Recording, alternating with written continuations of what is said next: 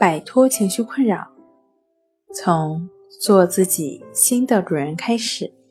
大家好，欢迎来到重塑心灵，我是主播心理咨询师刘星。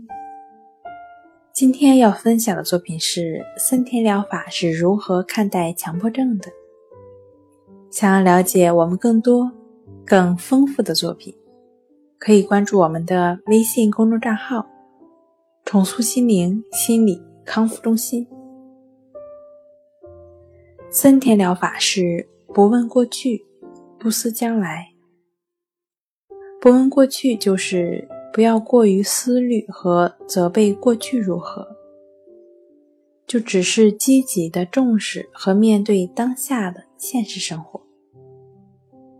享受当下的安然与自得，无论当下是什么样的，就只是什么样的，就只是如实的感受它，如实感受它本来的样子，而不是你想要的样子。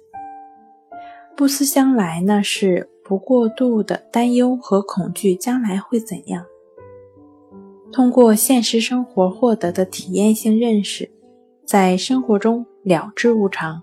感受无常，就只是专注当下。好了，今天就跟大家分享到这儿。这里是我们的重塑心灵。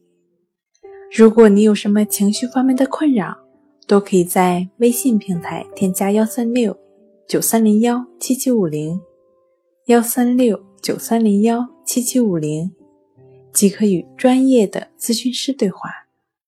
你的情绪。我来解决。那我们下期节目再见。